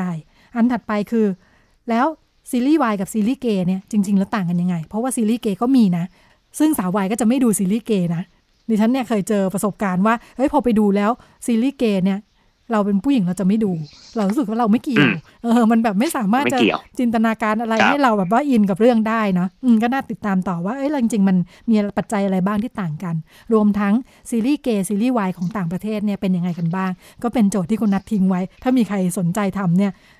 น่าสนใจได้อีกหลายเรื่องเลยนะคะ ก็เป็นเรื่องราวที่นำมาฝากกัน ในพิกัดเพศเริ่มจากมีทูของคุณพงศธรนะคะ แล้วก็ซีรีส์วายอ่าซึ่งเป็นเรื่องในบ้านเราที่นำมาฝากกัน เดี๋ยวเราไปกันต่อในช่วงเรื่องเพศเรื่องลูกกับคุณหมอโอค่ะ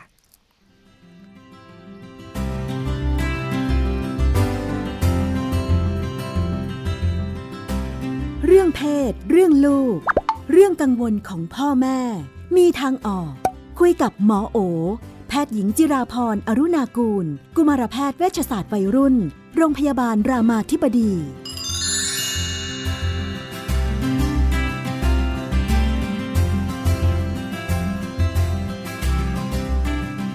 ในช่วงเรื่องเพศเรื่องลูกนะคะ อยู่กับคุณหมอโอนะคะ สวัสดีค่ะ สวัสดีค่ะ ค่ะพี่นุ่น มีโอกาสนะล่าสุดมีโอกาสได้ไปร่วมกิจกรรมจำพวกปฐมนิเทศรับน้องมาเนอะค่ะแล้วก็เอ๊ะนั่งดูไปก็มีความไม่แน่ใจ คือเวลามีกิจกรรมแบบเด็กมันอยู่รวมกันเยอะๆหรือแม้แต่ผู้ใหญ่ก็ตามนะเราก็มักจะเจอว่า มันจะต้องมี ละลายพฤติกรรมเนาะจะต้องมี ice breaking อะไรอย่างนี้ใช่ไหมคะค่ะอ่าซึ่งก็จะเป็นการส่วนใหญ่เป็นการเล่นเล่นเกม พอเรานั่งดูแล้วก็เออเนาะมันเล่นเกมมันถูกเนื้อต้องตัวโดนกันเยอะอะไรอย่างนี้เนาะอืมเออค่ะเด็กผู้หญิงเด็กผู้ชายอะไรอย่างเงี้ยค่ะมันมีข้อควรระวังไหม มันมีข้อดีไม่ดีอะไร เรามองไปแล้วก็เออเด็กทุกคนก็ดูสนุกเนาะค่ะก็พยายามจะสังเกตว่ามีใครไม่โอเคไหมอะไรอย่างนี้ค่ะ มันก็อาจจะมีคนที่ไม่โอเค แต่ว่าด้วยความที่มันเป็นแบบ เด็กเป็นร้อยเป็นอะไรอย่างเด็กเงี้ยเป็นร้อยพวกค่ะมากลากไปก็อาจจะรู้สึกหยวนหยวนๆในใจอะไรแบบนี้เนาะแต่ว่าจริง ๆ มันเป็นพอยที่เราควรแบบกลับมามองดีๆ เลยค่ะ ประเด็นคือเราต้องกลับมาตั้งคำถามว่า เอ๊ะการทำกิจกรรมตรงเนี้ยเราต้องการอะไร ต้องการความสนุกเนาะความสนุกตรงนั้นเนี่ยมัน มันละเมิดสิทธิส่วนบุคคลใครหรือเปล่า อันนี้ต้องระวังเหมือนกัน แล้วแล้วถ้าใครที่ทำกิจกรรมเหล่านี้แล้วส่งแมสเซจเหล่านี้ถึงเด็ก ๆ ได้เนี่ย มันจะดีมากเลยนะคะ เพราะว่ามันจะทำให้เราเห็นว่า อ๋อ นี่คือสิ่งที่เราต้องคิดเลยเนาะ เวลาที่เราจะแตะเนื้อต้องตัวใครเนี่ยคือสิ่งที่เราต้องคิดเลยว่า นี่คือสิทธิส่วนบุคคลเขาไม่ได้อยากจะเข้าไปโดนตัวเมื่อไหร่ก็ได้กอดเมื่อไหร่ก็ได้อะไรเงี้ย มันมันเป็นสิ่งที่เราควรจะเคารพว่าเขาโอเคหรือเปล่า ทีนี้อยู่ดีๆเนี่ยเด็กก็เข้ามาอยู่ในระบบที่แบบ ฉันไม่สนหรอกว่าเธอจะโอเคหรือไม่โอเค แต่เธอก็ต้องทำถึงแม้ว่าเธอจะไม่อยากทำเนี่ยมันส่งแมสเซจบางอย่างเหมือนกัน มันก็ทำให้เด็กก็มองเรื่องสิทธิส่วนบุคคลน้อยลง มันมองเรื่องการละเมิดที่ทำได้ง่ายขึ้น ก็ใครๆก็ทำกันนะหรือเออก็ถูกสั่งก็ต้องทำอะไรเงี้ยแม้นบางทีมันเป็นจุดที่ก็อยากชวนคิดเลยแหละ ว่าคำอันที่หนึ่งคือเราต้องการความสนุก อันที่สองคือเราต้องชั่งระหว่างการที่มันละเมิดความรู้สึกเป็นส่วนตัวนะหรือสิทธิส่วนบุคคลของแต่ละคนไหม มันมีความสนุกรูปแบบอื่นไหม ที่มันไม่ต้องทำให้เกิดความรู้สึกกระอักกระอ่วนใจ ความรู้สึกอึดอัดใจ ซึ่งเอาจริง ๆ แล้วสำหรับคนทำกิจกรรมเนี่ย ถ้าทำอะไรแล้วมันต้องบวกความอึดอัดใจครับข้องใจ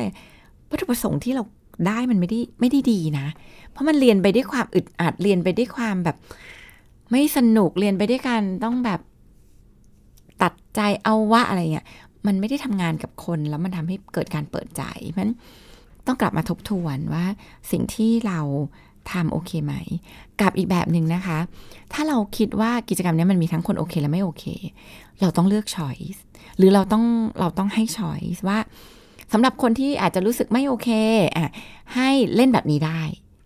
อะคนที่โอเคอาจจะกอด กอดคอ สมมตินะเอามาอบไหล่อบคอได้ ใครที่รู้สึกไม่โอเค ให้จับมือเฉยๆได้นะครับ หรืออาจจะไม่โอเค ถ้าไม่โอเคเลยให้ยืนใกล้ๆกันพออะไรอย่างเงี้ยคือมันควรจะมีช้อยมีทางเลือกเขาหน่อย ใช่ค่ะเพราะว่ามันสอนหลาย ๆ อย่างมากอะถ้าเราทำกิจกรรมแบบนี้ได้ มันสอนว่าเราเลสเ c t คนอื่น มันสอนว่าเราเคารพสิทธิและความต้องการส่วนบุคคลงั้นก็อยากให้อยากให้คนที่คิดกิจกรรมเนี่ย มองแม่แง่มุมแบบนี้นะคะ เพราะว่าจริงๆมันเป็นการเรียนรู้ที่สำคัญมากของเด็กค่ะ ส่วนมากเอ่อกิจกรรมลักษณะนี้นอกจากให้สนิทสนมกันแล้วเนี่ยก็จะเป็นเรื่องการสร้างความสามัคคีอะไรต่ออะไรๆเนาะใช่อ่าเวลาความสนิทสนมเนี่ยมันไม่ได้เกิดจากการแตะเนื้อต้องตัวคำว่าความสนิทสนมเนี่ยหลายครั้งมันมาจากกิจกรรมที่เราแชร์บางอย่างด้วยกันมันจะเป็นแชร์ความรู้สึก แชร์ความคิดเนาะมันไม่ได้แปลว่า เอาอยู่ดีๆ มีคนมากอดเราเราไม่ได้สนิทกับคนนั้นนะ มันเป็นความเข้าใจไปเองว่า ใกล้ชิดกันสนิทสนมกันความสนิทสนมบางทีมันมันเกิดการผ่านการแชร์มีสิ่งความที่บัเป็งนคับข้างในจริงๆเป็นความบังคับประมาณหนึ่งใช่นะเป็แบบนเนี้บัยงคับกันไม่สั่งว่ากอดกันเดี๋ยวนึกนี้เออะอไรนึกเงี้ภายพง่ายๆว่าอยู่ดีๆ มี มีคนสั่งให้ผู้ชายคนหนึ่งเดินเข้ามากอดเราเราจะสนิทกับผู้ชายคนนั้นหรอมัน มันไม่สนิทคือมันไม่ได้คือ คือมัน มันสนิทด้วยบรรยากาศ แต่ว่ามันไม่ได้สนิทจากการแตะเนื้อต้องตัว แล้วก็จริง ๆ อยากให้น้องๆที่ทำค่ายเนี่ยมองหาช้อยส์ว่าเฮ้ยจริงๆอะมันมีการสร้างความสนิทในรูปแบบอื่น ๆ การที่เขามีพื้นที่ปลอดภัยที่เขาจะเล่าบางอย่างที่เป็นเรื่องส่วนตัวอย่างเงี้ย แล้วเราสึกว่าเฮ้ยเราเรามีบรรยากาศที่แบบปลอดภัยพอที่เราจะเล่าเนี่ยแหละ คือการสร้างความสนิท การเล่นอะไรที่มันต้องการการแบบ ร่วมแรงร่วมใจกัน แล้วทำให้สำเร็จ อันนี้ก็สร้างความสนิทสนมมันมันมีช้อยส์เนี่ยถามว่าอ่ามันทำให้รู้สึกใกล้ชิดกันไหมก็จะเอาใกล้ชิดแบบใจหรือกายล่ะถ้าเอาแค่กายมันก็คงได้แต่มันใจมันได้ไหมไม่รู้มัน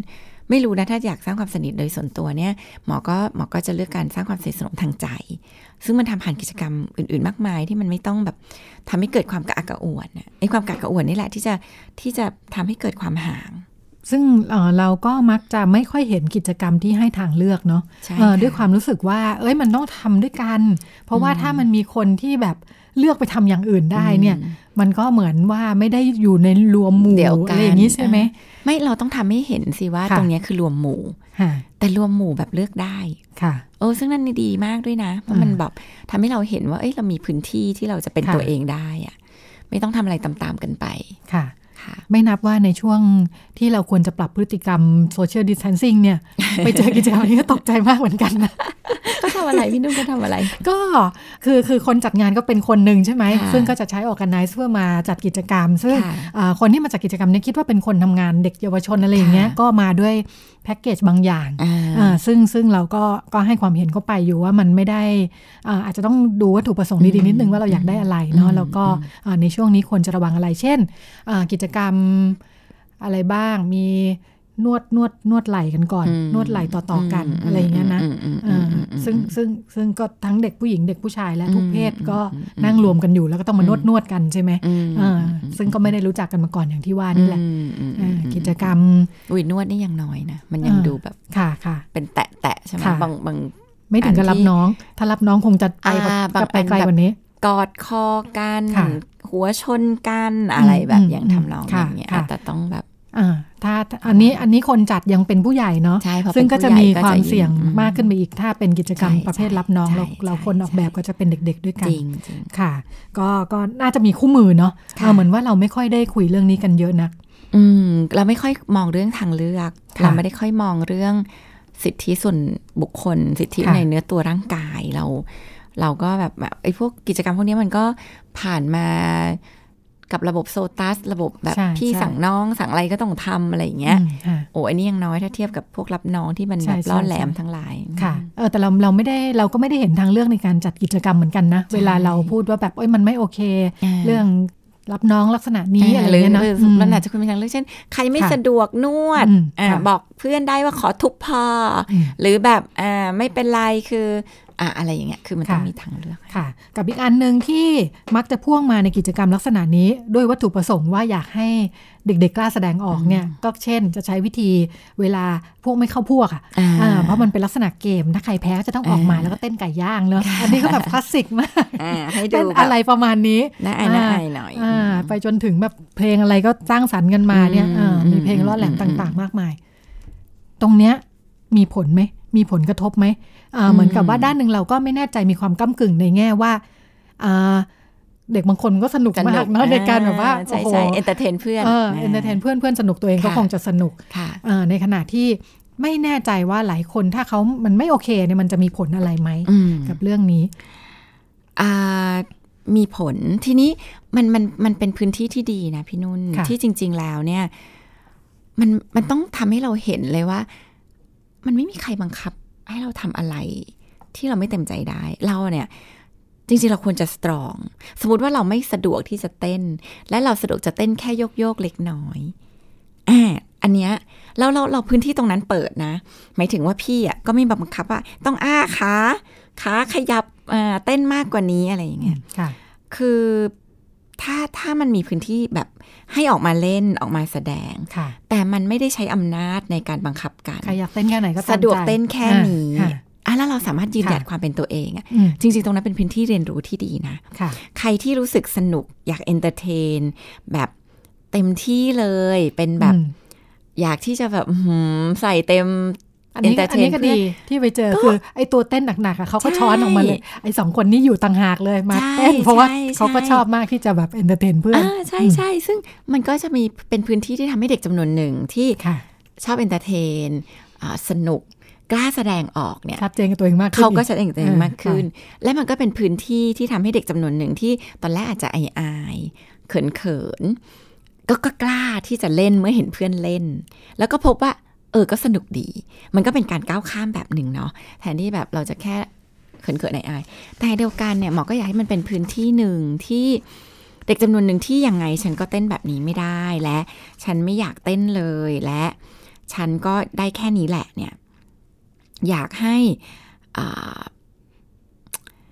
อยากให้เขาก็สามารถที่จะสตรอง และบอกว่าฉันได้แค่นี้ แล้วมันเป็นพื้นที่เรียนรู้ที่ดีมากเลยนะ ว่าอ๋อ ไม่มีใครบังคับอะไรเราได้อะเราอยากทำแค่นี้เราก็ทำแค่นี้ แต่สำคัญคือพี่ๆให้พื้นที่ปลอดภัยตรงนั้นหรือเปล่า สมมติเขาไม่ทำแล้วเราก็โอเคปรบมือเขาเหมือนกัน ก็ไม่เป็นไรอะ่ะเออถ้าถามหมอนะหมอคิดว่าจัดได้ แต่ว่าจัดด้วยความเข้าใจว่าตรงเนี้ยจะเป็นพื้นที่ที่เราไม่แบบบังคับให้ใครมาทำอะไรไม่ต้องไปเคี่ยวเข็นอะไรกันเนอะอ่าอืมแต่เป็นค่ะพื้นที่ที่เลือกได้ว่าคุณน่ะ จะอยากจะก้าวข้ามไปแค่ไหน ถ้าคุณไม่อยากก้าวข้ามคุณรู้สึกตรงนี้ไม่ใช่พื้นที่ปลอดภัย คุณอาย คุณไม่อยากสมมติกลัวใครถ่ายเอาไว้แล้วไม่ได้เลยคือเลือกได้เราก็ไม่ทำอะแล้วการยืนยันการไม่ทำเนี่ยจริง ๆ เป็นการเรียนรู้ที่แบบสำคัญมาก เราก็จะมาต่อกันที่ประเด็นประเด็นใหญ่ร่วมสมัยนะคะ เป็นคุณพ่อคุณพ่อบอกว่าทำยังไงดีครับ ลูกสาวอยู่มหนึ่งรักสวยรักงาม ที่เป็นห่วงก็คือ โอ้ยกลัวดำกลัวดำมาก ออกกลางแจ้งไม่ได้ กลัว UV กลัวรังสี UV นะคะอ่าพ่อรู้ไหมว่าไม่มีแดดมันก็มีรังสี UV อืมอืมอยู่ในห้องมีไฟก็อาจจะมีรังสี UV ทำให้ดำได้อืมพี่ตายพูดเหมือนโฆษณาไว้เทนนิ่งมากๆเป็นปัญหาไหมลูกกลัวดำขนาดนี้ค่ะ เป็นปัญหาค่ะ เพราะการไม่โดนแดดเลยสิ่งที่น่ากลัวมาก ๆ คือการไม่ได้รับ วิตามินดี วิตามินดี ไม่ได้รับแสงที่มาสังเคราะห์วิตามินดีในร่างกาย ซึ่งนั่นแหละซีเรียสเนอะจะมีไม่ผลซีเรียสไม่ซีเรียสซีเรียสจริงๆซีเรียสอืมค่ะมันมันจะมีผลกับเรื่องของความแข็งแรงของกระดูก แล้วก็จริงๆวิตามินดีก็เป็นวิตามินตัวหนึ่งที่ทำให้เราแบบมีอายุยืนขึ้นอะมันก็จะมีผลกับเรื่องโรคหัวใจโรคอะไรพวกนี้ด้วย ซึ่งก็เป็นวิตามินที่จำเป็น ไม่มีใครพูดถึงข้อดีของวิตามินดี ซึ่งอยู่ในแดดบ้างเลยใช่เราทุกคนได้ยินมันกลัวแต่น้อยมากเนาะใช่แล้วคนไทยเนี่ยค่ะมีการเก็บข้อมูลเนี่ยพบว่า วิตามินดีของคนไทยต่ำมาก ทั้งที่เราอยู่ประเทศกลางแดดแต่ว่าหร้มาอยนถึงร้อคนนกรุงเทพเจอแดดอ่าเพราะว่าส่วนใหญ่ค่ะเนี่ยเราใช้ชีวิตอยู่ในตึกพอออกมาเราก็โดนแดกาดงนิดร่มเดียวอ่าเรากางร่มเรากางทาร่มนะซันบล็อกคือคือเราแทบจะมีงานวิจัยพบว่าห้าสิบหกสิบหกสิบเจ็ดสิบอะที่เขาเจาะเลือดของคนปกติเนี่ยมันต่ำเพราะฉะนั้นเนี่ยก็จริงๆก็เป็นวิตามินที่สำคัญอืม บางคนเดี๋ยวอาจจะขาวแต่อายุไม่ยืนนะจ๊ะหรืออาจจะขาวต้องกระดูกแบบหักง่ายนอนแบบงั้นไม่ค่อยคุ้ม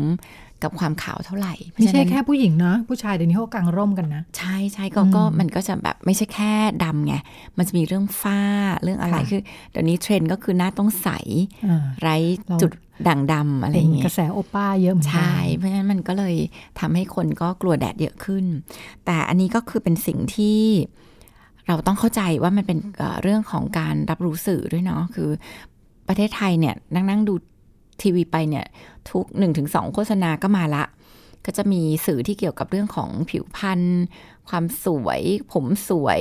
ผอม อะไรอย่างเงี้ยอยู่มันหนักขึ้นไหมเรื่องเรื่องไวท์เทนนิ่งสมัยยุค ยุคโมโอมันเยมัอะนไหมมันหนักขึ้นคือไม่ตอนเนี้ยประเด็นคือมันมันมีช่องทางอืมในการค่ะโฆษณาสิ่งเหล่านี้มากขึ้น แต่ก่อนเราก็จะดูผ่านโฆษณาทีวี เดี๋ยวนี้เข้า YouTube อะไรสักอย่างก็จะเจอโฆษณาขั้นก่อนหน้าละ ดูดูไปอะมีโฆษณาโผล่ขึ้นมาอีกละ มีโฆษณาตามเด็กที่ไปดูดาราเป็นแฟนคลับ FC IG อะไรเงี้ย สิ่งเหล่านี้ก็ถูกโฆษณาอยู่ตลอดเวลา ว่าใช้อะไรขาวใช้อะไรหุ่นดี อะไรเงี้ยสิ่งเหล่านี้มันก็เลยหล่อหลอมว่าเนี่ยคือสิ่งที่เป็นมาตรฐานสังคม สวยขาว หุ่นดีจมูกโด่งอะไรก็เธอต้องมีพิมพ์นิยมเนาะทั้งที่เราก็รู้มันขายของเนาะมันขายของอ่าด้านหนึ่งก็เท่าทันโฆษณาอยู่ปถูระกมาณนึงแต่ว่าเด็กไม่เท่าทันโฆษณา เด็กก็มองแค่ว่าเขามาบอกอะผลิตภัณฑ์ค่ะที่จะช่วยทำให้เราอะ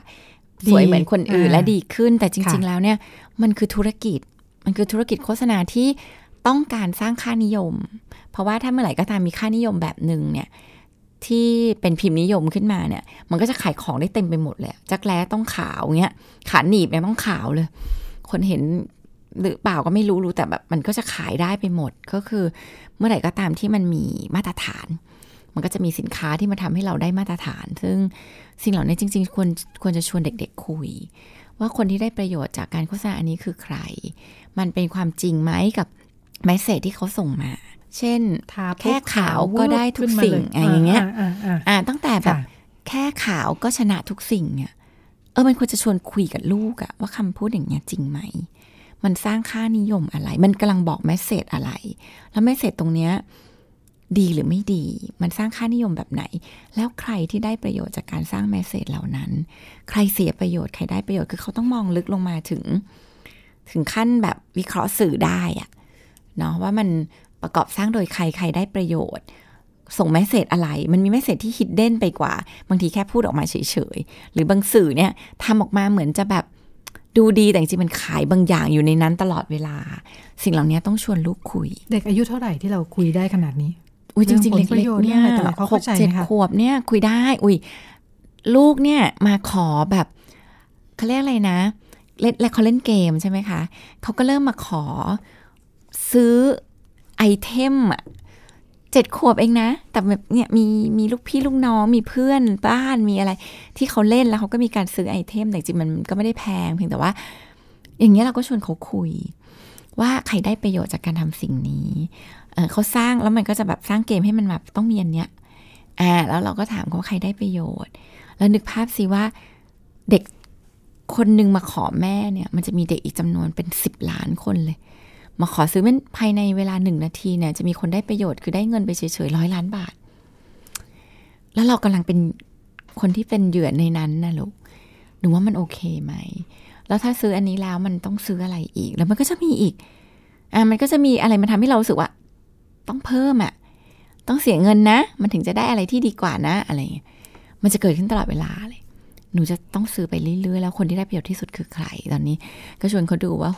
ตลาดหุ้นเนี่ย บริษัทเกมได้แบบ การซื้อขายสูงมากอะไรเงี้ยก็ชวนคุยแหละทำให้เขาอย่างน้อยเขาก็เท่าทันน่ะ ไม่ได้แปลว่าเขาจะตัดสินใจถูกต้องหรือได้ตลอดเวลาคือความอยากของเด็กมันก็เป็นความอยากเนาะแต่อย่างน้อยคือเราทำให้เขาแบบมองให้ออกว่า เขาจะเลือกได้ว่าเขาจะเป็นเหยื่อไม่เป็นเหยื่อ เขาจะอยากซื้อจริงๆไหมก็คือหลังจากที่เขามีข้อมูลแล้วเขายังอยากได้อยู่ดีแหละ อะไรมันก็เป็นการตัดสินใจที่อย่างน้อยเขาก็มีข้อมูลเพิ่มขึ้น แต่ว่าอันเนี้ยก็ต้องก็ต้องสอนจริง ๆ สอนได้เลยค่ะหกเจ็ดขวบ ชวนคิดเพียงแต่ว่าจะลึกซึ้งแค่ไหนอ่าเราก็แล้วแต่เด็กด้วย แล้วก็แล้วแต่ว่าเขาเขาเข้าใจอะไรมากน้อยแค่ไหน แต่อย่างน้อยคือ คือชวนเขาวิเคราะห์ว่าเออมันสร้างมาอย่างไง มันทำให้เกิดทัศนคติอะไร แล้วพอเกิดทัศนคติแบบนี้ใครได้ประโยชน์ พวกนี้ยมันสำคัญอืแบบว่า คลั่งขาวเป็นกระแสกันขนาดนี้ดำอยู่ยากเลยเนาะใช่ อยู่ยากลูกสาวเนี่ยอยู่ยากเลย ตัวดำแล้วก็แบบชอบบน่นก็จะชอบมาบน่นมามีไม่อยากตัวดำเลยอะอืมอะไรเงี้ยค่ะเราก็ชวนคุยอะคำว่าตัวดำเนี่ยมันมันหมายถึงอะไรอ่าเพราะจริงๆมันมีอะมันก็แปลว่าไม่สวยอ่าเขาก็จะคิดแบบเด็ก ๆ เนาะดำแปลว่าไม่สวยอ่าเราก็ชวนเขาคุยว่าจริงหรือเปล่า ที่หนูว่าดำแล้วแปลว่าไม่สวย เราก็เปิดให้เขาดูนางงามจักรวาลที่แบบผิวสีอย่างเงี้ย เนี่ยลูกคนเนี้ยได้ตำแหน่งที่สวยที่สุดเลย ในปีนั้น พยายามชักชวนแล้วชี้ชทำวนให้เห็นนะว่าค่ะเออจริง ๆคำว่าสวยอะ่ะมันไม่ได้ขึ้นกับผิวนะบางทีมันขึ้นอยู่กับหลายอย่างขึ้นกับบุคลิกขึ้นกับหน้าตาขึ้นกับจิตใจที่สำคัญคือสวยเนี่ยมันแล้วแต่ใครจะมอง ก็สอนให้เขาเห็นว่าเวลาไปไปเราไปเที่ยวเราก็จะเห็นฝรั่งอาบแดด เราก็จะชวนเขาคิดอะ่ะ มันเป็นได้รู้ไหมทำไมฝรั่งอาบแดดทำไมคนไทยกลัวแดดเพราะฝรั่งเขารู้สึกว่าผิวเขาคล้ำเนี่ย สวยเขาก็พูดขึ้นมานะว่าเขาจำได้ว่า เวลาที่เขาไปเมืองนอกตอนเด็กๆเขาเจอญาติเจออะไรเขาจะแบบ her skin is look beautiful คือดำอย่างเขาอะคือสวย เวลาไปอยู่เมืองนอก อืม แต่ว่าเราก็ชวนเขาบอกว่าเออเพราะว่า เพราะว่าคนส่วนใหญ่ขาว คนแตกต่างก็ มันมีความหมายบางอย่างลูกมันแปลว่า เขารวยพอที่จะแบบบินมาตากอาบแดดที่ประเทศที่แบบไกลๆอะมันก็จะบอกถึงว่าเป็นคนดูมีฐานะอ่าคุณแบบร่ำรวยคุณถึงได้แบบมีผิวอะไรอย่างนี้เขาก็เลยฮิตผิวแบบนี้กัน โดยที่คนไทยเองเนี่ยก็เหมือนกัน แต่ก่อนคนไทยก็เป็นคนผิวคล้ำนี่แหละ พอมีคนจีนมา ก็จะรู้สึกว่าคนจีนเนี่ยเป็นคนที่ร่ำรวย ก็จะรู้สึกว่าผิวขาวแสดงถึงความแบบ ร่ำรวยสวยร่ำเก่งรวย ความเป็นผู้ดีอะไรอย่างเงี้ยค่ะแต่จริง ๆ แล้วมันเป็นอย่างนั้นไหมลูกเราก็ตั้งคำถามกับเขาว่าหนูคิดว่ามันแทนอย่างนั้นไหมเออก็ให้เขาเห็นว่า เออ มันไม่ใช่ มันไม่ได้เป็นจริงอะแล้วก็มันก็มีคนที่แบบ ก็โชคดีเขาก็ไปงานแต่งงานงานหนึ่งแล้วเจะเบาก็พูดขึ้นมาบอกว่า เนี่ยเป็นสเปคเลยเพราะเขาชอบผู้หญิงผิวคล้ำเนี่ยแล้วก็ไม่เห็นว่าเออเห็นไหมมันมีคนที่เห็นอะไรแตกต่างเพราะฉะนั้นคนทุกคนแตกต่างประเด็นคือ ต้องทำให้มาถึงจุดที่ทำให้เขาเห็นว่าคนทุกคนแตกต่าง เราไม่มีใครเหมือนกัน เรามาอยู่ในสังคมที่พยายามจะบอกเราว่า เราต้องเป็นแบบนั้น ซึ่งคนที่ไม่สตรองพอก็จะวิ่งตามสิ่งเหล่านั้นจนแบบทำให้ตัวเองแบบเหนื่อย แต่ถ้าเราสตรองพอลูกเราก็จะอยู่กับการที่เรายอมรับกับตัวเราเอง ยอมรับว่าหน้าตาเราก็แบบนี้แหละเราก็มีผิวแบบนี้แหละอะไรอย่างเงี้ยบางทีก็ให้เห็นว่ามามีก็เป็นคนผิวคล้ำดัดดี้ก็เป็นคนผิวคล้ำแต่ว่าไปได้ดูสิลูกเราก็เป็นคนที่มีความสุขในชีวิตมากเลย เพราะจริง ๆ มันไม่เคยขึ้นกับผิวของเราเลย มันขึ้นกับการที่ mommy ยอมรับในผิวของตัวเอง แล้ว mommy ก็รู้สึกมีความสุขในสิ่งที่ mommy เป็น แล้วก็เราก็รู้สึกดีกับเรื่องอื่น ๆ ในชีวิตเรา ที่เราก็ รู้สึกดีกับมันแล้วมีความสุขแล้วเรื่องหลาย ๆ เรื่องมันเป็นเรื่องข้างใน ไม่ใช่เรื่องข้างนอกอะไรเงี้ยก็ก็สอนให้เขาเห็นโดย บางทีก็ให้เขาเห็นตัวแบบจากเรานี่แหละค่ะ ก็ฟังแล้วน่าจะมีความสุขในชีวิตกันได้มากขึ้นรวมทั้งลูกๆของเรามันเป็นสังคมที่ไร้กาดมากแล้วมันทำร้ายมนุษย์มากคือ ยังจำภาพตอนนั้นลูกสามขวบเองอะแล้วถูผิวแรงๆอะพี่รุ่นเป็นเน่อยากขัดให้มันขาวๆแล้วสิ่งเหล่านี้มันเกิดขึ้นแบบ แบบที่เราไม่รู้ตัวอยู่ตลอดเวลา ลูกก็เคยอยู่ในวงที่แบบ เพื่อนๆชวนทากันแดดเนี่ย มาทากันแดดลูกเดี๋ยวผิวก็ดำหรอกเนี่ย คือมันก็ส่งแมสเซจแล้วว่าว่าการที่มีผิวดำเนี่ย มันเท่ากับ แย่ แย่เออแล้วลูกเราก็ยืนแย่ๆอยู่ตรงนั้นเลยคือมันก็ต้องสตรองนะแต่ว่า แต่ว่ามันก็ต้องระวังด้วยว่าเราจะแมสส่งแมสเซจที่ทำร้ายกันหรือเปล่า บางอย่างเราก็สร้างสังคมขึ้นมาจากคำพูดเรา กินนมให้มันเยอะๆ จะได้สูงๆเนี่ยคือเด็กเตี้ยเนี่ยอยู่ได้แบบอยู่ยากอะ แล้วตอนนี้คลินิกก็เต็มไปด้วยเด็กวัยรุ่น ที่สูงปกติ แต่กลัวเตี้ยหลายคนมานี่แบบสูงปกติ สูงปกติ แต่พ่อแม่จะไม่ยอมเลย จะไม่ยอมให้ลูกเตี้ย ซึ่งหลายครั้งไม่เคยกลับมาตั้งคำถามเลยว่า สูงไปทำอะไร มีอาชีพกี่อาชีพที่มันมีความสูงอะดาราแอร์โฮสเตส นางแบบนางแบบอะไรเออแบบหุยมีคนอีกมากมายที่มันไม่ได้ต้องใช้ความสูงในชีวิตอะค่ะคือมันต้องทำให้เขาเห็นแบบนั้น ไม่ใช่แบบแบบเดี๋ยวลูกไม่สูงเดี๋ยวลูกไม่สูง แล้ววันหนึ่งมันเตี้ยขึ้นมานี่มัน fail กับตัวเองแบบมหาศาลมันบางทีต้องระวังว่าเรากำลังส่ง message อะไรในการที่เราคุยกับลูกในแต่ละอย่างค่ะก็นำมาฝากกันในช่วงเรื่องเพศเรื่องลูกนะคะก็วันนี้หมดเวลาแล้ว ดิฉันกับคุณหมอโอลาคุณผู้ฟังไปก่อนสวัสดีค่ะค่ะสวัสดีค่ะ ติดตามรายการได้ที่ www.thaipbspodcast.com แอปพลิเคชัน Thai PBS Podcast หรือฟังผ่านแอปพลิเคชัน Podcast ของ iOS Google Podcast Android Podbean SoundCloud และ Spotify ติดตามความเคลื่อนไหวของรายการและแสดงความคิดเห็น โดยกดถูกใจที่ facebook.com/thaipbspodcast